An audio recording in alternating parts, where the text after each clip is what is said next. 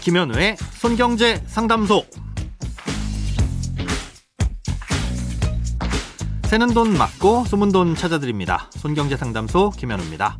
저축, 보험, 대출, 연금, 투자까지 돈에 관련된 고민이라면 무엇이든 맡겨주세요. 오직 당신만을 위한 맞춤 상담. 먼저 오늘 사연 만나봅니다.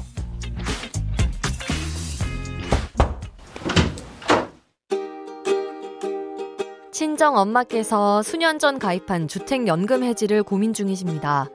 당시 6억 원 정도의 집을 2억 5천 대출을 끼고 주택연금에 가입했는데 어제 확인해 보시니 누적 연금액이 3억 6천이 되어 있고 금리가 6%나 된다고 하더라고요. 1942년생이시고 가입 당시 산정액으로 월 100여만 원을 받고 계시고 혼자 계십니다. 엄마는 6%의 이자를 내며 연금 받아 쓰다가는 집 처분할 때 한 푼도 안 남겠다고 하시고 딸인 저는 집값보다 넘치게 받아 쓰시게 건강하게 오래 사시면 된다는 생각인데요. 대출을 갚을 여유가 있으면 갚고 주택연금을 해지하는 게 나은 건지 꼭 조언 부탁드립니다. 어, 이제는 많은 분들이 주택연금에 대해서 아시겠지만 이 내용을 간단히 설명드리자면요. 예, 핵심은 내 집을 담보로 맡기고 대출을 받되 목돈이 아닌 연금의 형태로 받는 제도입니다. 대출이긴 하지만 별도로 대출금을 갚는 건 아니고요. 매월 받아간 연금에다가 이자를 붙이다가 부부가 모두 사망하거나 중간에 해지하게 되면 그때 누적된 원금과 이자를 정산하게 됩니다. 아, 이때 집을 처분해서 남는 돈이 있으면 상속인이나 아니면 주택연금을 해지한 가입자에게 지급해 주는데 반대로 집값보다 그간 누적된 연금액과 이자가 더 많다고 하더라도 추가적인 상관 없이 그대로 끝나게 됩니다. 주택연금은 한번 가입하고 나면 가입한 시점의 연금액은 집값이 오르든 떨어지든 변하지 않고 그대로 지급되는데요. 음, 요즘은 집값이 하락세를 보이고 있다 보니까 새롭게 가입하는 사람은 크게 늘고 중도 해지하는 사람은 작년이나 재작년에 비해서 많이 줄고 있는 추세입니다. 자, 그런데 사연자님의 어머님께서는 이 금리가 높아져서 해지를 고민하신다는 거죠. 어머님의 경우엔 아마 초기에 일부 인출을 하셔서 연금 외에 목돈을 받으셨거나 아니면 기존에 있던 대출을 대환하신 것 같습니다. 예, 그래서 누적 연금액이 좀 크게 잡혀 있는 거고요. 예, 주택연금은 집값이 변하든 금리가 변하든 신청 당시의 연금액이 고정이긴 하지만 금리가 오르게 되면 그간 받아간 연금 누적액에 붙는 이자가 많아집니다. 예, 게다가 복리이기 때문에 시간이 지나면 지날수록 그 규모는 크게 증가할 거고요. 주택연금의 특징이자 장점이 목돈을 대출받는 게 아니다 보니 이자 부담이 적다 이건데 목돈을 인출하셨으니 그 장점이 희석된 셈이죠.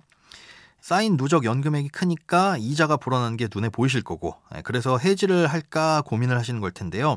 고려를 해봐야 할 포인트가 몇 가지 있습니다. 아, 이 주택연금은 세 가지 주요 변수가 있는데요. 금리와 집값 그리고 기대 수명입니다. 예, 주택연금을 주관하는 주택금융공사에서는 이 변수에 따라서 매년 2월에 새롭게 가입하는 사람들에게 적용되는 연금액을 조정합니다. 예, 미래에 집값이 많이 오를 것 같고 또 금리는 낮아질 것 같으면서 수명이 늘어나지 않는다고 판단하면 연금액을 후하게 계산하고 그와 반대라면 똑같은 집으로 가입하더라도 연금액이 줄게 되는 거죠. 아, 그런데 처음 주택연금이 도입됐을 당시보다 연금액은 계속해서 줄고 있습니다. 아무래도 평균 수명이 조금씩이나마 늘어나고 있고 장기적으로 봤을 때 집값의 상승폭도 둔화가 될 것이라고 판단하고 있다고 유추해 볼 수 있는 부분입니다.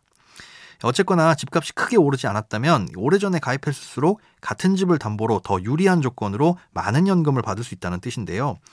그러니까 해지는 신중하게 생각하시는 게 좋습니다. 다만 사연자님의 경우엔 초기에 목돈을 인출하는 바람에 쌓인 누적액이 너무 커서 걱정인 거니까 목돈이 있다면 이 대출금을 일부 상환하는 것도 방법이 될 수 있습니다. 예, 그렇게 되면 지금처럼 금리가 높을 땐 이자가 늘어나는 속도는 좀 줄일 수 있고요. 아, 또 사용 용도가 제한적이긴 하지만 중도 인출도 가능하니까 용도에 맞다면 나중에 다시 꺼내 쓰시는 것도 고려해 볼 수 있습니다. 크고 작은 돈 걱정 혼자 끙끙 앓지 마시고 imbc.com 손경제상담소 홈페이지에 사연 남겨주세요. 검색창에 손경제상담소를 검색하시면 쉽게 들어오실 수 있습니다. 여러분의 통장이 활짝 오는 그날까지 1대1 맞춤 상담은 계속됩니다. 돈 모으는 습관 손경제상담소 내일도 새는 돈 맞고 숨은 돈 찾아드릴게요.